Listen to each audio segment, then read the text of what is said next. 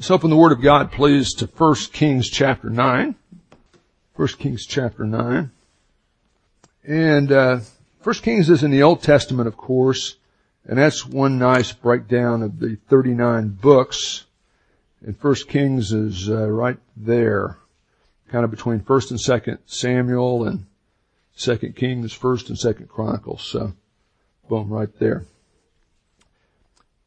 You know, um, not many people would deny this anymore, but uh, America is in cultural and moral freefall, and a lot of people see that, but very few seem to realize the root of this is much more spiritual than it is political. And uh, the problem is not we we haven't spent enough money on state or federal social programs to rebuild certain neighborhoods or to uh, try to create jobs. It's uh, much more profound than that. I- I'm convinced that a big part, maybe the major part of the spiritual root for the cultural degradation we've been seeing for the last several decades is just the, the lack of consistent parental leadership in the home, especially the lack of positive appropriate discipline by fathers who love their wives, who live with their wives, who are committed to their children's life and committed to the ongoing function of their families. Now it's quite true that church functions and nonprofit organizations and even some of the government agencies have organized some uh, very positive things for people dealing with the effects of the moral breakdown in our culture. But until or unless that root is repaired, I mean, until or unless America becomes uh, a nation full, overflowing with families, with parents who live together, who love one another, and with fathers that head up the Department of Discipline and Personal Accountability in each home, the problem will not go away and it will only get worse. And at some point you hit a tipping point. You have total collapse of a culture and moral anarchy. Um, and it could get that bad. But thinking about fathers, today we're going to see in 1 Kings 9 that God is a heavenly father. Jesus refers to God the Father as our Father who art in heaven. In, notice that's plural by the way, our Father. It's not just my Father, but he's identifying with all of us. But in our passage this morning, we're going to see that God is a heavenly father for his children, and he both blesses and disciplines his children. And good parental leadership uh, by moms and by dads involves a little bit of both in appropriate doses, right? So we're going to look at that as we look at the first nine verses of 1 Kings chapter 9 today. But let's pray we'll be teachable to God's Word and let's pray for our troops and our peace officers and our firefighters as well as we do that. And uh, Lloyd Davis, would you please pray for, for us in that direction? Amen.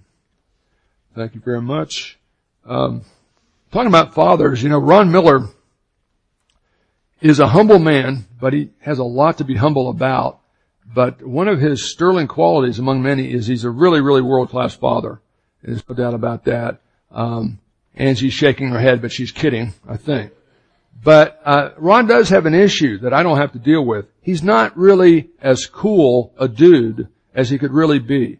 And so, in an effort to uh, lighten your load and to warm up your capacity for abstract thought before we dive into 1 Kings 9, uh, I'd like to share with you, there are hundreds of things I can think of, but just the top three ways that Ron Miller could become a cool dude. Okay? Number three, he could close his t-shirt shop and open a tattoo shop. He's actually thought about that. But number two, he could shave his head. Oh, you know what? That's not that. No, that didn't work, did it? No, no. Forget that. That's a bad idea. And then the number one way Ron Miller could become a cool dude, he could start hanging out with cool, dude, cool dudes like Mike Pavlovich, Homer Cox, Chuck Norris, and Pee Wee Herman. And if he, if he would do something like that, it might help. Okay, we're in 1 Kings, which is in the Old Testament. So what does that mean? Uh, we're looking at the life of Solomon in 1 Kings 1 through 12. Let's put that in biblical context. The Bible is the Word of God written. It's a big book, but it breaks down into only two parts. The first part of the Bible is called the Old Testament. It's the 39 books written that anticipate the first coming of Jesus Christ. Second part of the Bible is called the New Testament. The books written in the generation of Jesus explaining how he fulfilled the Old Testament promises and telling us other things he's going to do because he is the issue and the issuer of eternal life who all who trust in him. There's one major premise the Old Testament really pounds away at. All human beings are sinners and they all die. I mean, the death rate's 100%. Uh, one major promise, Scott, that the Old Testament gives us, God's gonna send a Savior. God's gonna deal with the sin issue. God's gonna make us savable. And in fact, in the Old Testament, as you analyze all this prophecy about the first coming of the Savior, you get an amazingly clear picture of who He's gonna be, where He's gonna function, when He's gonna come, what He's gonna do, and why He's gonna do it. And when you look at the Old Testament requirements, Carol, for who the Messiah's gotta be, it gets increasingly specific. I mean, in Genesis 3 we're told it will be a human being, not an angel or an alien who's going to crush the head of Satan. It'll be a male, not a female. It'll be a descendant of Shem. It'll be a Jew. He'll, he'll be a Jewish man. Abraham, Isaac, and Jacob related to them of the particular tribe of Judah, the line of the tribe of Judah, of a particular family, David and Solomon and then born of a virgin really narrows it down. But when you're, we're looking at First Kings, we're looking at Solomon, and isn't it interesting that the first book of the New Testament, the Gospel of Matthew, for 18 verses gives you a genealogy, all these names. Why would he give you a bunch of boring names? He's trying to validate the fact that Jesus qualifies to be the Messiah because all of these promises, but particularly these, about who he must be, who he will be, are fulfilled in Jesus. So, as I've said throughout this series, uh, each one of these passages, as written scriptures, is is profitable for us, just learning principles from Solomon's life. But in the big picture, in the macro history, what we're looking at is one of the building blocks that God used over many, many, many generations to work out His will to get Jesus here. And today we come to chapter 9 verses uh, 1 through 9, God as Heavenly Father blesses and disciplines His children. And one of the great things about being a grandfather is I don't have to discipline them anymore. I mean, we have a few rules, but very few. Okay? And it takes, uh, usually my kids about two weeks to kind of overcome the effects Papa has had on the routine, you know, but I feel like I owe that to my boys because they were, they were hard on me growing up. You know, it wasn't, wasn't all as, you know, it wasn't as easy as it looked, you know. But uh, these nine verses break down into two parts. First, verses one and two, we're going to see that after lots of works and lots of accomplishments, Solomon kind of takes a moment to renew and to reflect, and he has an appearance to him by God, which kings, uh, prophets, and priests would sometimes get in the Old Testament. This is the second. He lived 80 years. He had two of these. I have some people tell me every day God tells him what tie to wear. It's interesting. Solomon is probably more important than you in the grand scheme of things. Maybe he's certainly a lot more important than me. And God speaks directly to Solomon twice in 80 years. And he's not talking about what tie to wear. So I think he kind of gives us the ability to figure those things out on our own and we're responsible for our choices, right? How'd you like my choice today? I'm colorblind, so does it fit? Yeah, I told this, I told you the story about going to the Cameron, first Cameron graduation I went to as a faculty member. I thought I had a yellow tie. Debbie was out of town because her mother was very ill. Ken, I wore an orange tie to Cameron's graduation, which, Phil, that means OSU. And when you're at Cameron, they don't like that. They're yellow and black. So that was a problem. So we're going to see Solomon reflecting and renewing.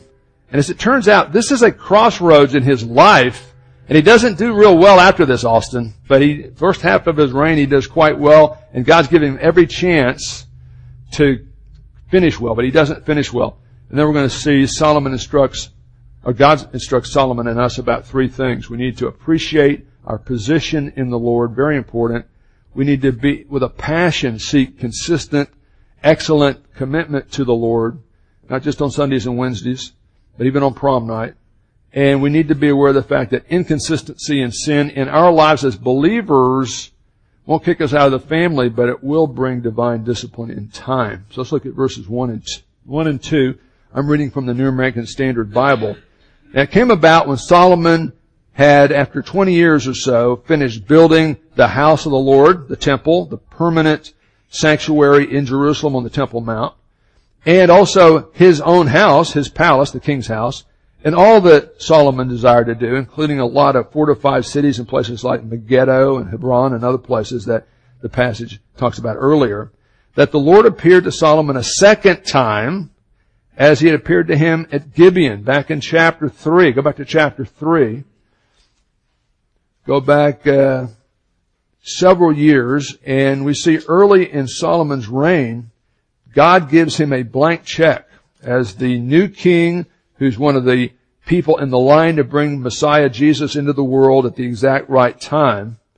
Uh, we see this appearance here in uh, chapter 3 and we read, look at verse 4, the king went to Gibeon to sacrifice there. Solomon goes about eight miles north from Jerusalem to Gibeon, for that was the great high place. Solomon offered a thousand burnt offerings on that altar.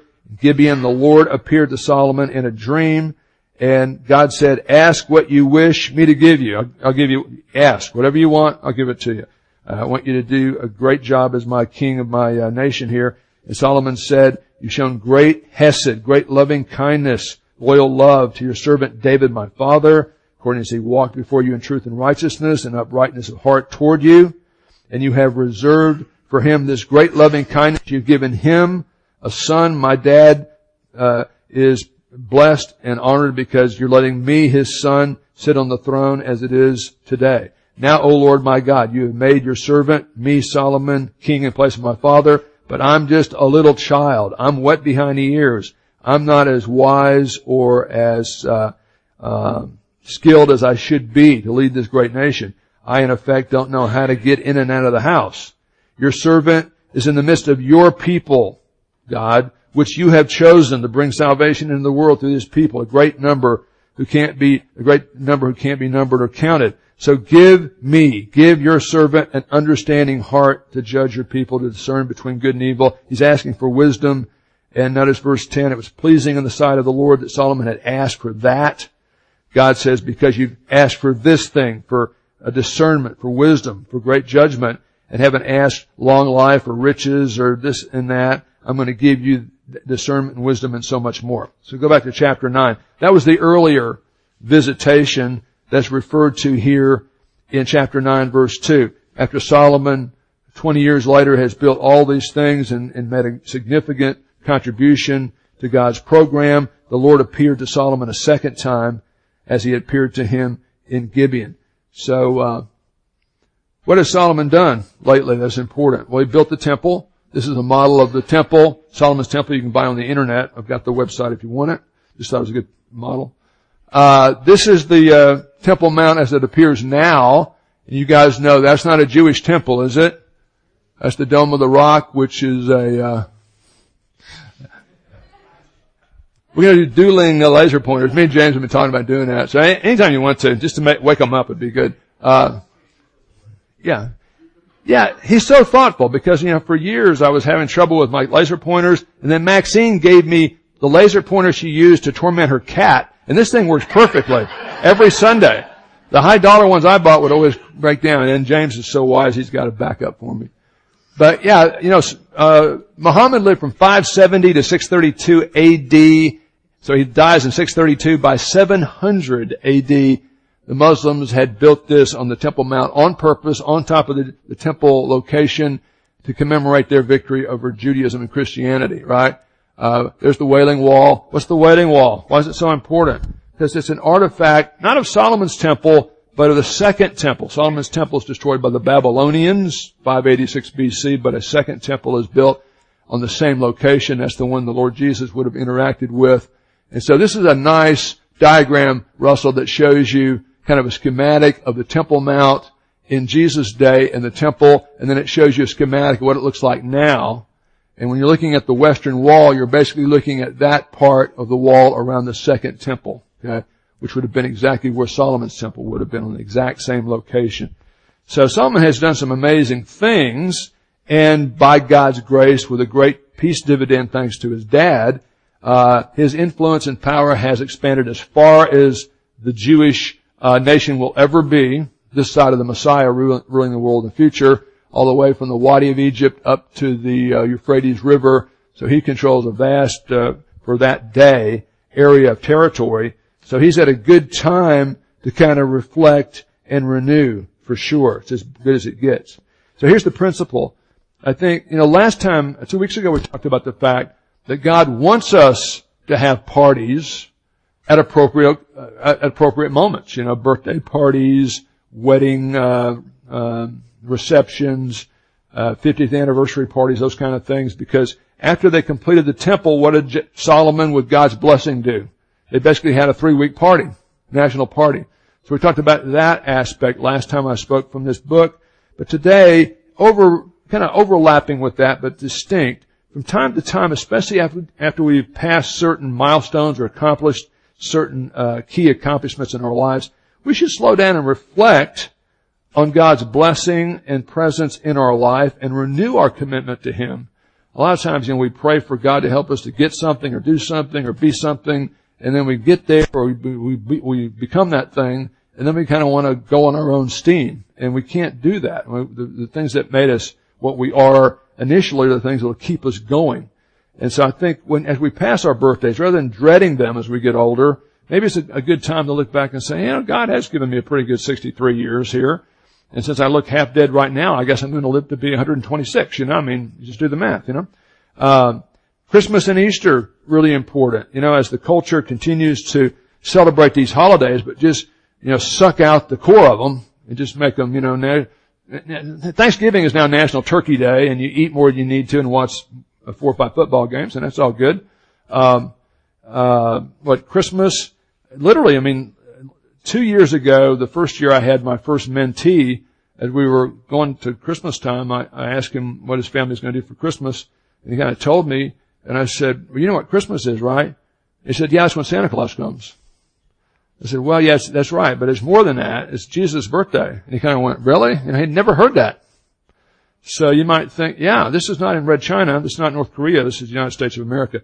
So let's redeem, redeem these holidays. I mean, a lot of times we Christians feel like some of the debauchery at office parties and this is ridiculous, but we don't have to be involved in that. Let's, let's make the holidays and birthdays and anniversaries special and let them be a time for us to renew our commitment to me, one of the most important things God's built into the program of a good church is communion, the Lord's Supper, and that's a time when, in a special way, we reflect and we renew. I mean, the purpose of the Lord's Supper is to proclaim and celebrate the Lord's death for our sins, validated by His resurrection, until He comes back.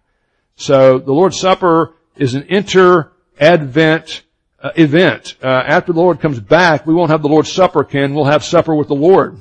You know, uh, wedding supper of the Lamb kind of thing. And, and the function really, I think, of the Lord's Supper, which we're going to celebrate, Lord willing, two weeks from now, is to recenter a believer's focus on who Jesus is, what He's done, and what He will do with us in the future, right? Which is why exactly uh, Paul says in 1 Corinthians 11, talking about the Lord's Supper, as often as you eat this bread and drink this blood, what are you doing? You're proclaiming, you're reflecting, you're celebrating His death, His resurrection, and yearning for His return. So I think the Lord's Supper is a good example of kind of what God's doing for Solomon here, calling him to reflect and recenter uh, after he's kind of passed all these, uh, accomplished all these wonderful things for the nation. But he continues to have another 20 years to serve, and he actually doesn't do very well, unfortunately. But it's not God's fault. A lot of times we want to blame God for the failures, but it's it's not his fault. Okay, let's go back to this. Now, we're going to look at verses 3 through 9, Steve. And you know what? Uh, that was maybe an okay uh, initial PowerPoint slide, but there's really way too much stuff on the tech, on the slide there. And we're done with verses 1 and 2. So what should we do with that, Steve? Want to get rid of it? Is that okay? Let's get rid of that. Okay, that's good. We'll look at 3 through 9. But you know, Ken, I don't like that because you got so much empty space above the, the title there. You like that? I don't like that. So let's move that up.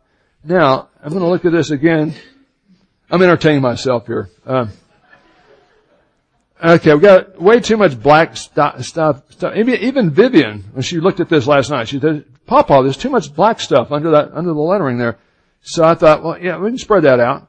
And then, uh, but you know what? We need one more little touch to really make this really a world-class slide. So let's, let's do that. Okay. So we're going to see, yeah, we're going to see that. So now, uh, God speaks to Solomon not to offer him wisdom. He's got it. The question is, is he going to apply it? That's, that's where the hard part is. Uh, and he basically says, I want you to appreciate your position spiritually in me. I want you to have a passion to pursue consistent commitment to me in the future, not rest on your laurels, not coast. There's no such thing as spiritual coasting, you know. Howard Hendricks used to say, the spiritual life is like riding a bicycle uphill. As soon as you stop pedaling, what happens? You start losing ground, right? We're not saved by works. We're not saved by our efforts. But spiritual fitness is exactly like physical fitness, okay? You can't just do the spirit of survival and then take the next two years off and eat Cheetos and candy bars and be in the shape you guys are in right now, right? You gotta keep doing it, right? So that's kind of what he's saying there in uh, that second affirmation, verses four and five. And then verses six through nine, he's going to say, uh, inconsistency, beware, watch out, flashing red lights, uh, inconsistency and sin in a believer's life will yield negative fruit, negative fallout, and divine discipline from the Lord. Okay? Now, watch this. Uh, in your wording in your handout, I'm uh, saying that the Lord's instruction here in verses 3 through 9, Ken, teaches you three lessons. And you're not Solomon, you're not in the Old Testament, you're on the New Testament side of the ledger. But I think these principles uh, apply to any believer, regardless of which side of the Testament you're on. Now realize that God makes a basic foundational series of promises to Abraham in Genesis that apply to the whole plan for humanity. But before the Savior comes, we have spirituality with training wheels on it. God doesn't have individual believers and a church that's made up of all the countries and all the colors and all the cultures of all born again believers regardless of denomination. He's not doing it like that on what he's doing in the Old, New Testament. He's doing this in a different way. He's got one nation and one central sanctuary that focuses on the glide path to Jesus, right? And so Solomon's living there. Jan Palowick's over here. She's a believer in 20, 2016. But the basic principles here, I think, are gnomic, transcendent kind of principles. Now, by the way, what's the, in one word, and it starts with a J, what's the difference ultimately between the Old Testament economy and the New Testament economy? That would be Jesus in his first advent. He comes as the lamb, right? To be the sacrificial, uh, uh, savior who bears our sins as our substitute, right? Uh, what's going to end human history on God's term? Who, who's going to end it? Jesus in his second advent. But here's the thing. The great divide of history, and by the way, history means, break, break history down into two words. His story, right? Right, Shiloh? His story. History is his story and it roots on his death and his resurrection. Because Jesus died for our sins, we don't have to die in our sins. In the Old Testament, folks had faith in a promised Savior. In the New Testament, we have faith in the provided Savior. And why do we believe in Jesus for salvation? Because everything that could keep Kylene out of heaven, a little bit. Everything that could keep Ron out of heaven, a whole lot. Everything that could keep me out of heaven, you can't write it all down, okay? Jesus Christ died and paid for, and He paid the debt on the cross for our sins. James, hold up your forearm. Unroll. He's got such big. Yeah, can you, make sure they can see that. Phil, have you seen this? This guy, I mean, you think you got a million, million dollar arm? He's got a million dollar arm. Okay? He's got a million dollar arm. That, he's got a Greek word there, tetelestai. In John 19:30, when Jesus has finished the payment for sins, he says, "It is finished" in English, but there's just one Greek word, Lendl. It's tetelestai, means paid in full. They would pay, they would write that on bills of sale after you paid the price for the ox. So as you walk the ox to the village, somebody say, "Hey, that belongs to Publius. That's not your ox." No, I bought it from Publius, paid in full. So history, both biblical and secular history is all about and revolves around the very person and work of Jesus Christ. And salvation is because of Him and through Him. And you know what? It only took us like three years. And thank you, James. You know, uh, Lord, I lift your, your, Lord, I lift your name on high. Love to sing your praises. Uh, he came from heaven to earth to show the way. I know that's what the original lyric was. But that's what Buddha claims to have done. That's what Joseph Smith claims to have done.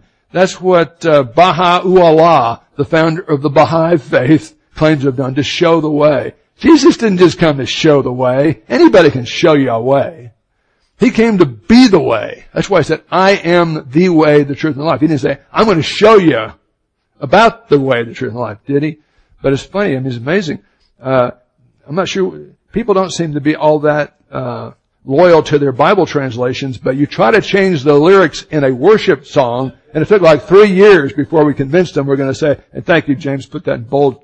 I got another song I'm going to start working on, but it's going to be a three-year project. I'll tell you, I'll tell you next week. But yeah, uh, realize although there are distinctions between the Old Testament people of God, Israel, the New Testament people of God, the church, they're also over writing gnomic principles, and I think the things he's saying to Solomon would apply to us, and I'm going to try to apply those directly to us. Okay, so look at verse uh, three first. As God's interacting with King Solomon, the Lord said to him, "I have heard your prayer and your supplication which you made before me. I've consecrated this house, this temple which you built by putting my name there forever." and my eyes and my heart will be there perpetually. As long as it's functioning, I'll be there. I'm not going to go anywhere. God had made his manifest presence through a glory cloud visible and undeniable in the Holy of Holies in that temple, and that's what he did. And no other nation has ever had anything like that or will ever have anything like that. Not even the United States of America for crying out loud. Uh, it wasn't just the splendor of the building, and it was an amazingly complicated and beautiful building. It wasn't just the importance of the rituals that happened in that building, and especially the Day of Atonement it was a very critical, uh, important uh, picture, ritual for what God was going to do in Christ. It was the fact that God sovereignly chose to make that His dwelling place, to dwell among His people. It's weird, you can't make it up, but God wants to dwell among His people. And that's the way the book ends up in Revelation 21. There's not going to be any temple there because God himself is going to be dwelling among his people. He likes us, okay? God really likes us. It's because he's redeemed us and he's chosen us and he likes to be in the center of it. Now, we don't have a physical temple in the New Testament era. We don't sacrifice animals, do we, Ken? All that was preliminary pointing to Christ. But we do have something. Look at 1 Corinthians 6. We have some privileges that transcend what spirituality with training wheels looked like in the Old Testament. For one thing, rather than a physical uh, central sanctuary in Jerusalem, look at chapter 6 of 1 Corinthians. Every single born again believer, every person who's trusted Jesus Christ alone for salvation in this room is in fact a, a temple of the Holy Spirit. He says in 1 Corinthians 6, the last two verses, 19 and 20, don't you know, don't you remember? I taught this several times when I was there in Corinth. You should know this. Your body is a temple. Naos, that means central sanctuary, holy of holies, uh, as opposed, to Hieron, which is a different word for the whole building. Uh, temple of the Holy Spirit, which is in you. The Holy Spirit is in you, whom you have from God. You're not your own. For you have been bought with a price. Therefore glorify God in your body. All the other religions say glorify God in your body and maybe God will save you. Christianity says you have been bought with a price. You have trusted through faith. Uh, you have received the gift. Now, as an effect of that, as a root of your salvation, good works are not the uh, root, they're the fruit. I should say the fruit of salvation. Glorify God in your body. That's one big distinction in our kind of dynamic relationship with God. But let's think about something else, talking about the position. Wow, Israel's in an amazing position. They've got this building they've built in the center of their nation, and God has put His manifest presence there. The Hittites don't have that. The Assyrians don't have that. The Egyptians don't have that. Uh, nobody's got that. They've got a very unique position. Yeah, we do too. New Testament believers have a position called in Christ. That little prepositional phrase. Uh, go back to the first couple of verses of 1 Corinthians. Now, most of you know that Corinth, in fact, some of us in this room have been to Corinth. It's a real place but it was considered to be the most notoriously immoral city in the ancient Greco-Roman world. It just had all kinds of the graft and, and perversions you can think of, and probably more than you can think of, uh, were centered in that city. It was considered to be the most wicked city of the time. And, and as you read these letters to the, to the Corinthians, First and Second Corinthians, I guess Donald Trump called it two Corinthians several months ago, but most of us call it second. Uh, but we could change that. I mean, you know, uh, if we need to. Um, but uh, most of us realize that uh, this this church has a lot of problems. They, they they're really kind of pushing the boundaries on morality and everything else. But look what he says to them, James. It's crazy. Uh, Paul writing this letter, an apostle of Jesus Christ by the will of God, and Sosthenes, my brother, writing this under inspiration to the church of God, which is at Corinth, to those who have been sanctified. That's called positional sanctification. That's your position. To be sanctified means to be made right, to be made holy, right, righteous and righteous, perfectly righteous and perfectly just in God's sight legally. Not in your actual experience, but legally been, have been sanctified. We're supposed to be sanctified experientially, but these people have been. When it's a past fact, it means it's your position, okay? You've been sanctified where? How? In Christ Jesus. In Christ, every believer, New Testament believer is in Christ, and one of the things we have, Lindley Lovett, uh, uh, Wolfgang Dieg, Brad McCoy, uh, Steve Bowers, we have a positional sanctification. God sees us as righteous and just, perfect righteous and just because He makes us that way legally, positionally in, in Christ. Let's look at another one. Look at Romans 8 1. Go back toward the front of the New Testament, this one big book, and go to chapter 8 1. Once you start becoming aware our position in Christ is described by this preposition in Him or in Christ or in whom, uh, you realize that it's stating a bunch of amazing privileges we have on our first day as a believer, on our worst day as a believer, and on our last day on earth as a believer. Uh, Romans 8, therefore now there is no condemnation for those who are where? In Christ. That's your position, Jan, as a, as a daughter of God. You've been sanctified positionally. You've been uh, put in a position where He sees none of your sins are going to be held against you as far as your status with God. There's no condemnation for those who are in Christ Jesus. Look at uh, one more, Ephesians 1 7. And we could spend two messages just looking at these passages that talk about our position, but uh, we'll just pick a couple that are especially, especially good. Ephesians chapter 1 verse 7. In Him, in Christ, we, that's plural. That's all y'all. So let's say Doug Strange and Meg Strange and David Stribling and uh, uh, Janice Skinner and uh, Nancy Postlethwaite and Ken Wanzer. In Him we have redemption. We've been bought through His blood and the forgiveness of our trespasses according to the riches of His grace. So go back to 1 Kings, please. Uh, God is assuring uh, Solomon that he and this nation have a special position, and they did have a special position. But you know what? Ken Jones and uh, Stan Heath and Brad McCoy have a specialer, that word? Position.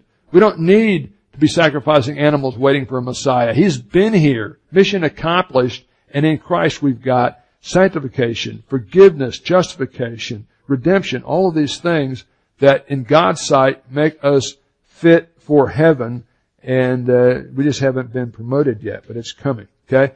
So that's the first thing he reflects on. Actively appreciate your privileged position in the Lord. Number two, verses four and five. Pursue with a passion a consistent commitment to honor, honor and obey the Lord in the future. Okay, what have you done for me lately? Kind of thing. Keep it going. Keep it moving.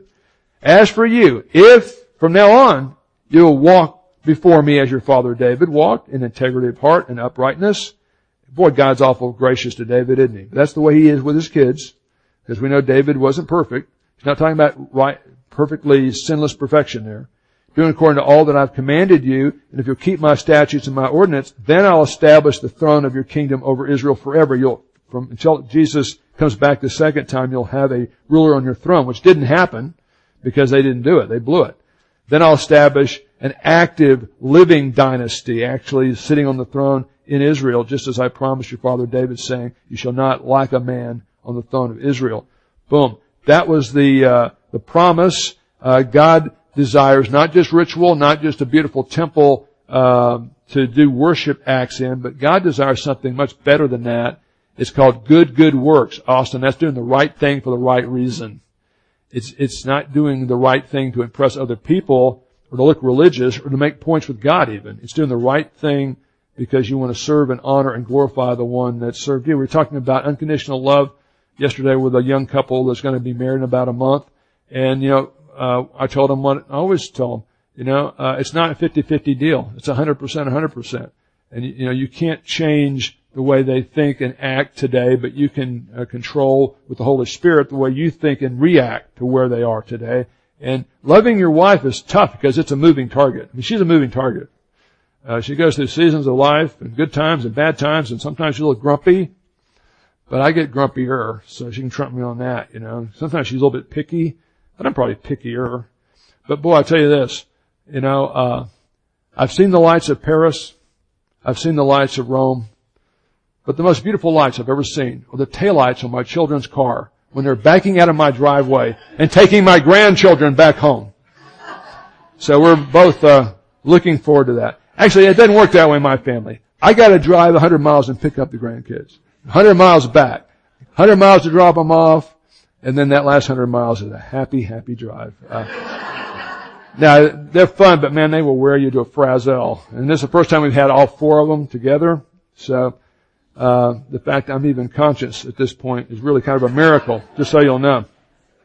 Now, verses 6 through 9 is the flip side, and I started and talked about the need for consistent, uh, uh, positive discipline in homes to have any kind of uh, normality in American homes.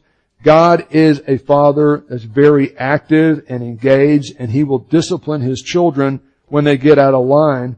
And look at what we see in verses 6 through 9. But if you, Solomon, or your sons shall indeed turn away from following me, shall not keep my commandments, my statutes, what I said before you, and shall go and serve other gods and worship them.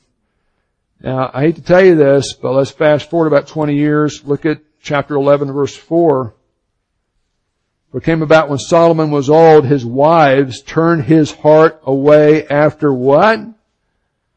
How in the world can somebody who built the temple, who had God talk to him twice, let some good looking women uh, have him turn his heart after other lowercase g gods who don't even exist, and his heart was not wholly devoted. You know, this is God in grace saying, you don't have to do that. We know after the fact he does it, but God says, if you turn, you follow other gods, then verse 7 back in chapter 9, I'll cut off Israel from the land I've given Abraham, Isaac, and Jacob. I'll let a military force take you into captivity. And of course that's what happens in the Old Testament, right? And the house, which I've consecrated for my name, this temple, this amazing building, the privilege that you got for me to be dwelling in the center of your nation, I'll cast out of my sight. Israel will become a proverb and a byword among all the peoples. And this house, this incredible temple, will become a heap of ruins, exactly what happens in 586 BC when the Babylonians come through. Everyone who passes by will be astonished, hiss, and say, why has Yahweh done this to this land, to his house, this house? And they'll say, because they forsook him. They forsook the Lord their God who brought their fathers out of Egypt, who spoke to Solomon a couple times, allowed him to have the privilege of building the temple, and worshiped other gods and served them. Therefore the Lord has brought all this adversity upon them. Uh, this appearance of God here was an act of grace and a warning and a stop sign, or at least a yield sign, and Solomon drives right on through it as it turns out. Not the next day, but slowly and certainly. He does that. And so, you know, you cannot coast spiritually. You just can't do it. Uh, it's riding a bicycle uphill. You stop pedaling, you're going to automatically start losing ground. So let me take this home this way. Proper, positive discipline, the type that God administered to His Old Testament nation, is the responsibility of parents, especially fathers. And by the way, some of, some of my biggest heroes in life are single mothers who work so hard and they usually work two jobs and they got a couple of kids. They may have some really bad choices with men, But my heart goes out to the ones that are just doing everything they can to overcome the negative influence of some of these men they've been with and trying to keep the family afloat. And you get a lot of amazing people doing those kind of things. But the ideal would have been, you know, wait for the right person. Uh, sex is too important and too great to waste outside of marriage. Do it the right way. Let it be the glue that holds you together. Live together. Love one another in the ups and downs and the good and bad, the good, the bad, and the ugly. Uh, the breakfast table some mornings is pretty ugly. You know, that's just me. You know, before I uh, put my hair on. You know, uh, and let your kids grow up in that kind of incubator. And when they break the rules, have loving, firm, but certain discipline, so they have some kind of sense of choice, consequence, fear of God, fear of man, and they don't burn police cars and you know uh, uh, execute police officers and blame those uh, heroes for their problems.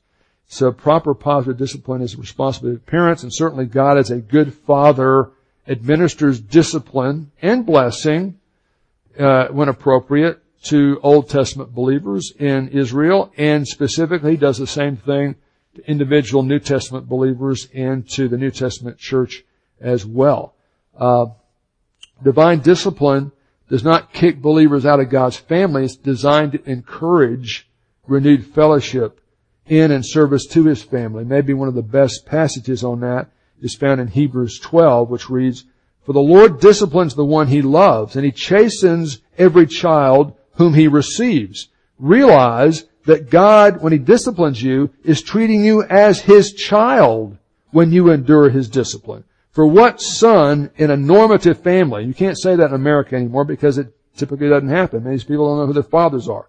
For what son is there whom his father doesn't discipline. That's the problem. We've got a lot of those types in our culture today. And it's not those kids' fault, I understand that. But it's the culture's fault for glorifying a lot of this stuff. If you're without discipline, then you're an illegitimate son. You're not even a true son or daughter. Think about it. We had earthly fathers who disciplined us. And again, the writer is assuming that's just the way it's going to work. It's the way it should work. It doesn't work that way in our culture. And you can't give, set up a social program that's going to fix that problem. You can deal with some of the fallout, and we need to do that, of course. But it's not going to fix it long term. We had fathers who disciplined us, and we respected them.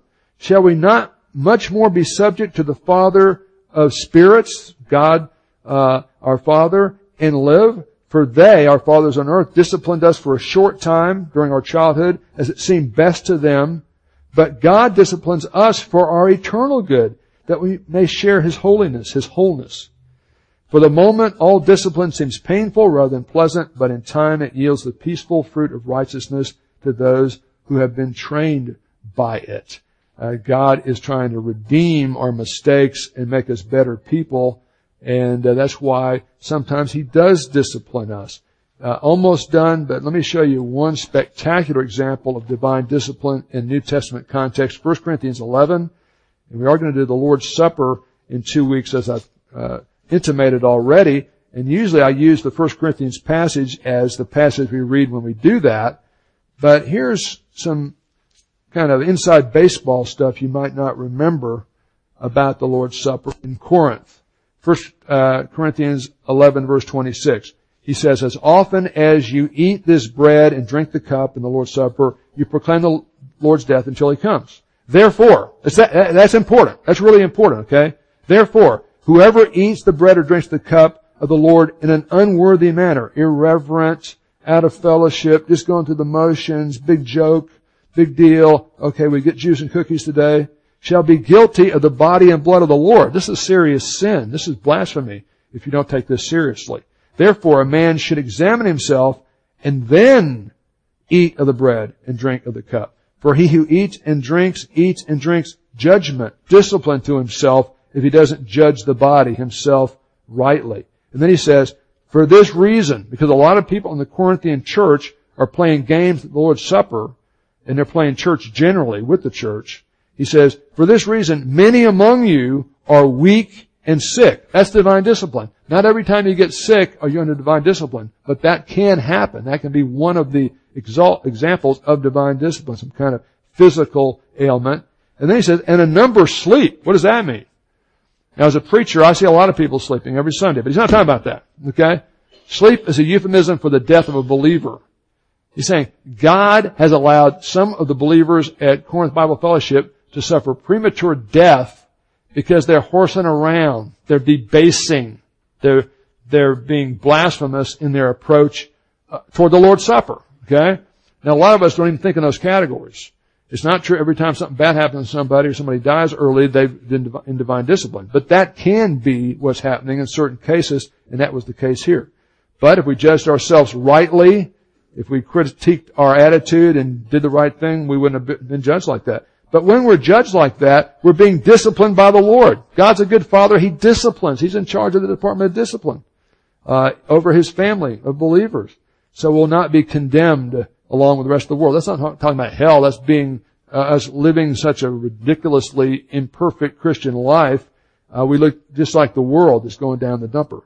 And, and you know believers who do stuff like that sometimes. So then, my brethren, when you come together, wait for one another, focus on the right thing. Don't come just because you're hungry. Don't come because you need some refreshments. This is much more important than that.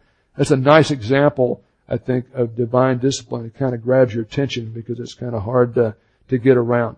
But again, as I say, the principle of divine discipline, God as a father who does discipline his disobedient children, doesn't mean that all the trials and the illnesses and the tragedies that come into our lives as Christians are divine discipline necessarily at all.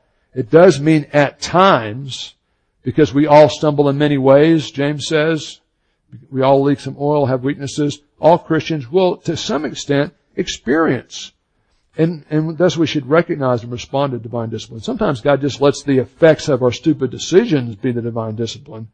And a lot of times, you know, people uh, sow their wild oats and then they come to me to pray for a crop failure, you know, and it doesn't usually work that way, unfortunately. So, uh, God is a good father. He disciplines his children, and we need to respect that and respect him enough uh, to live a life consistent with that. Let's have a word of prayer. Father, you know, I can't help but think about our culture as I read about this statement to Solomon to renew his walk after some great accomplishments and to warn him about the reality, the possibility of discipline if in fact he gets out of line, which we know he did. Uh, then we look at our culture and there's just so little personal responsibility and so many, even people in church circles just don't connect the dots between our choices and some of the negative consequences. So we blame the teachers for lack of education. We blame the policemen for crime. Uh, we blame the, the churches for spiritual malfunctions. And it seems strange that so many people standing in the, in the gap there trying to help end up being uh, criticized is the problem when it's really so many more profound dynamics there. Father, please send a spirit of revival to our nation. Uh, I just gotta believe that uh, Romans 8:28 will be functioning on November 9th, before, during, and after the election this time.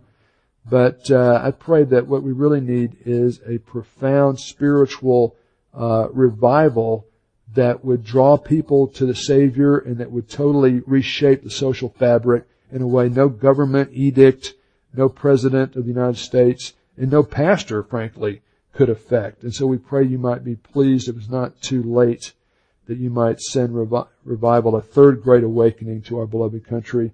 Uh, for others of us who are in position of authority where occasionally we have to discipline or correct, give us the courage to do that, knowing quite often it'll be misconstrued. And as we walk as sons and daughters of yours, Father, help us to embrace your will with a passion, in a positive sense as opposed to trying to figure out how close to the lines can we get without invoking divine discipline. And we pray all these things in Jesus' name. Amen.